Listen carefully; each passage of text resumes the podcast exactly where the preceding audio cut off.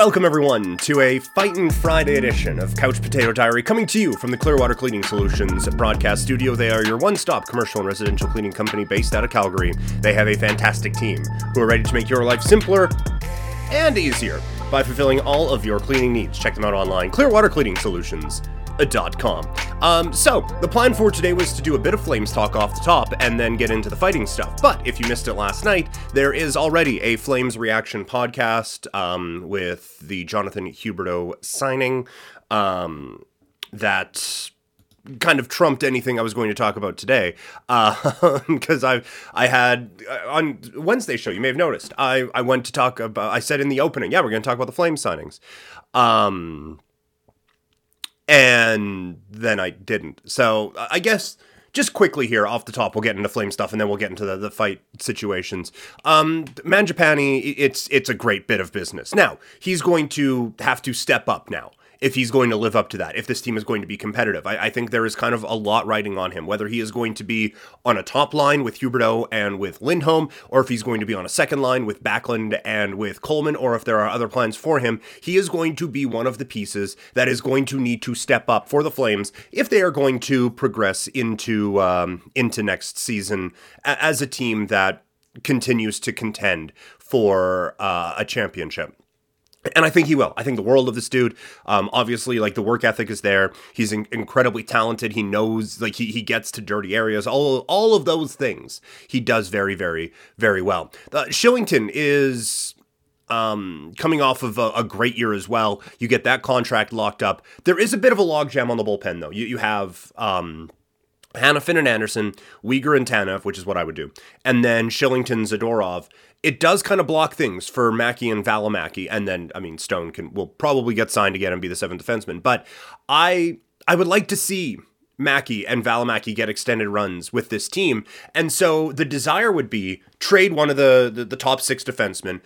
Move. Uh, there's been talk of Hanifin. Get another top forward in here, and bing, bang, boom. There you go. The issue is, and we've seen with the Flames before, and with every NHL team, people get hurt, and if you trade someone away, you are an injury away from all of a sudden having no depth and things getting very dry very quick. So I, I, think having too many defensemen isn't necessarily a bad thing. I get everyone wants to trade from a position of strength, but sometimes that, that position only looks so strong because of every piece that is in there and you take one of them away, then all of a sudden it's not so great. Look at the the Leafs, for example, with Tavares, Matthews, Nylander, um, and Marner if you everyone's like, oh, we'll trade one of them for a defenseman. Okay.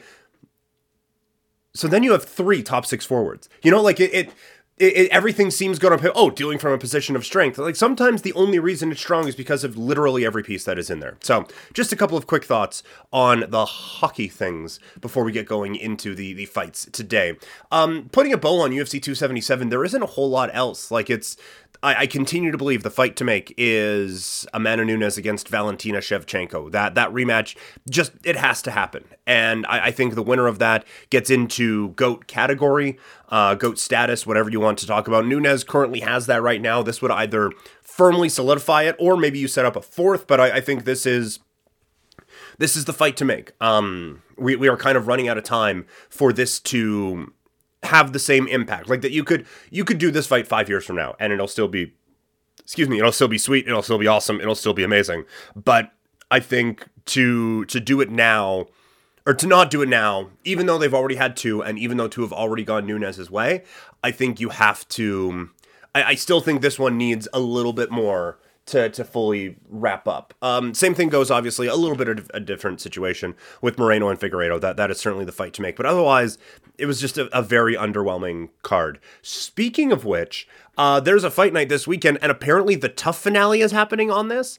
Um, I still think the TUF format is interesting, and I, I think it's a good way to introduce people to fighters. But the level of fighter in the UFC is already so low, you're not bringing in high end talent. And if you do have any high end talent that's not in the UFC, they would be out of their goddamn mind to come into the UFC by way of the Ultimate Fighter. The contracts are incredibly restrictive, and there's no guarantee once you go into the, that house and you're in that house for a bit there's no guarantee that you're going into that house and coming away with a UFC contract so it just it if you are a high end prospect at all, there's no reason for it. And then the guys who you do get, you bring them guys or girls, sorry. You bring them in and they are only there to get their asses kicked. And that's no way to get it. So then you've got this emotional attachment to this fighter who's cut in a year, and it's just it's it's no fun at all. As I have alerts going off all over the place. Uh, but again, we're gonna leave all that in. Um, it's no fun at all. And so it just kind of takes the luster away from it. I still think there is a format there that can get people excited. And I bring this ex- um, example up a lot, but my wife's introduction into mixed martial arts was a lot through the Ultimate Fighter House. She loves reality TV. And so that was a good way for me to, like, okay, well, that this this is something that appeals to you. Let's let's roll with it. I think there is a way that you can still do this with relevant fighters that isn't just the ultimate fighter. I think that a fun way of doing it, or an interesting way of doing it, would be you have a couple of fighters who are like top contenders and they kind of fall off a, a little bit. Have them have kind of a make good fight, but you still have the um, some of the, the personal stuff that allows you to get attached to these fighters. I think that would be an interesting way of of going about it. I just I, I think there is something there, but I think obviously something needs to something needs to change. I think that's that's pretty clear at this point. Um, the fight night card this weekend is pretty underwhelming. That there isn't a whole lot on it. I was thinking about this before, and I've, we've talked about this before on here. Before, like when I was really getting into the sport, um, to be a hardcore MMA fan, you had to watch Pride, you had to watch UFC, and if you were so able to, your local stuff. Then it was you had to watch UFC, you have to watch every Strikeforce or Elite XC, the Challenger Series. Don't forget about that. Daniel Cormier, shoutouts. Um, and then local stuff if you are allowed. Then it was UFC, Bellator, the AXS TV stuff every Friday night. Loved those. Um, and your local stuff. Now, I really feel like if you watch every UFC card, you are a hardcore MMA fan.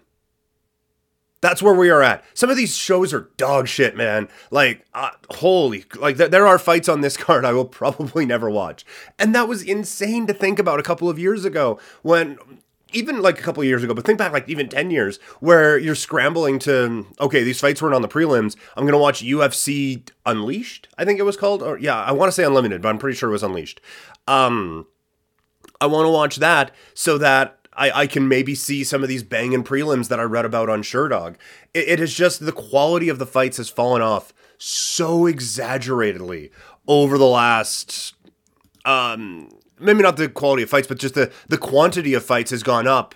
And with that, the quality hasn't. I don't think they're like MMA is in a better spot than it was ten years ago. I, I don't think there is any question about that in terms of the, the quality of fighters, the quality of fights. But holy smokes, man, there's there's some rough stuff out there. And if you're watching every UFC show and every UFC card, um, bravo to you because it's a lot. it's just, it's probably too much if we are being completely honest with ourselves. Um, but the UFC continues to, um, UFC continues to hammer out content for ESPN Plus, and that that is only a good thing for the Ultimate Fighting Championship. I have promised this for a couple of weeks now. I want to go over the resumes of the the three contenders in the featherweight goat conversation, and let's just see where we think they're at because this conversation has been going on for quite some time now. For a while, it was the undisputed champion in Jose Aldo, and then everyone else was bowing at his feet, but now that's not necessarily the case. So let's go over the resumes. You have Jose Aldo, who won uh, back in the WEC, won a title eliminator against Cub Swanson. Then he won the title from Mike Brown. He beats Urijah Faber, beats Manny Gamburyan, goes into the UFC, beats Mark Hominick, then it's Kenny Florian, Chad Mendes, Frankie Edgar, Chan Sung Jung, uh, Ricardo Lamas, Chad Mendes before losing to Conor McGregor. I will admit, I thought this resume was going to speak louder to me. Um, I, I do think you have to recall at the time Urijah Faber was like the thing at this weight class. Um, but then like you have Kenny Florian, who wasn't really made for this weight class, and Frankie Edgar, who kind of was, but was falling off at that point. Um, Chad Mendes, that is an, excellent, excellent, excellent win, and to do it twice is big. Chan Sung Jung and Ricardo Lamas are good, but they're they are just kind of I don't want to say stay busy because they're the number one contenders, but from a championship standpoint, they are.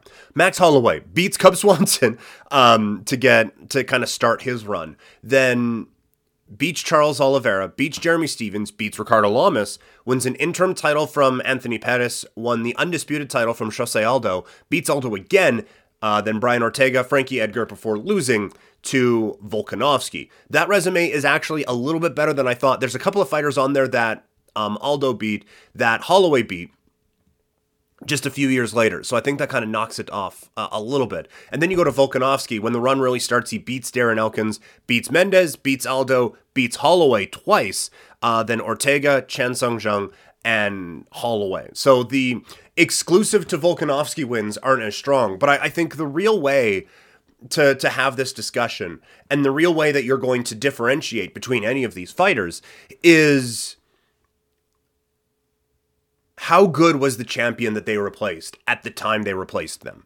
Because th- those are the biggest wins for all of them. Um, I mean, like Aldo's biggest win is Urijah Faber. I, I think that one is, is, is pretty clear. But like Holloway's biggest win is Aldo, and Volkanovski's biggest win is Holloway. And for Holloway, I, I kind of thought like, okay, Aldo's out. It, it's it, it is his time to go. But then you look at Aldo, like in that time he only really lost to Conor McGregor, and that was a flash knockout. And then he comes back, he puts on some good performances, and then Holloway beats the absolute tar out of him. And then when Volkanovski beats Holloway, it's okay, well, it was Holloway's time. He's kind of faded a little bit. But then you look at what Holloway has done post the first loss to, to Volkanovski. And I get there, in there was also a, a, a trial at 155 pounds that didn't really go all that well. Um, but you look at some of the performances that Holloway has had, and they were just absolute historic beatdowns. And so it, it's tough to. I, I I feel like in the moment I was discounting both champions who lost their belt. And because of that, I was discounting both champions who won the fights and saying, okay, well, in terms of legacy, they're, they're kind of facing washed versions of these guys. And when you go back and look at where they were resume wise at the time, that's really not the case. And so I, I I do think eventually Volkanovski is going to get to this point uh, of being the goat at at this weight class, and I I have said before that it, it does kind of have a feel like um Volkanovski is going to be one of the guys we remember as one of the most talented fighters in the history of the sport. One of the most well-rounded, puts every part of mixed martial arts together. I, I just I think the world of the skill set that Volkanovski has and, and how he is just kind of a next level of mixed martial artist. And so because of that, I do think we're going to get to a point where he is the featherweight goat. But right now, th- this sounds like such a cop-out. But Volkanovski and Holloway don't feel or don't or didn't feel as inevitable as Jose Aldo did. When Aldo was fighting, it, it, wasn't a is he going to win? It was a how brutally is he going to win? There was just an, an aura around his fights where it was like, you are going to see something special. You are going to see something violent. And now part of that is the rest of the division has caught up to these guys um, because you, you look at it, we're, we're going to get to a point, I think, where Aldo's resume is third on this list. Um, it might like Holloway's is is done and it's close already.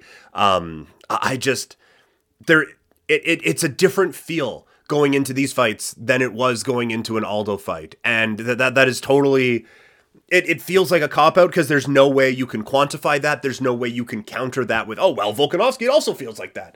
Um, like th- th- there's no logical way to do it. But for now, Aldo is still my goat, and it feels like I'm being the old man who is just clutching on to a blue caged era of days gone by. So that is our featherweight goat conversation. I think it is Aldo, but I think we are going to get to a point where Volkanovski is going to be um, inevitable. That is the show. It's a little bit quicker, but like I said, the, the flames kind of cut into a lot of my flames talk uh, ideas for today. So thank you all for tuning in. Thank you to Clearwater Cleaning Solutions, your one stop commercial and residential cleaning company based out of Calgary. And I will talk to you guys next week. I'm out.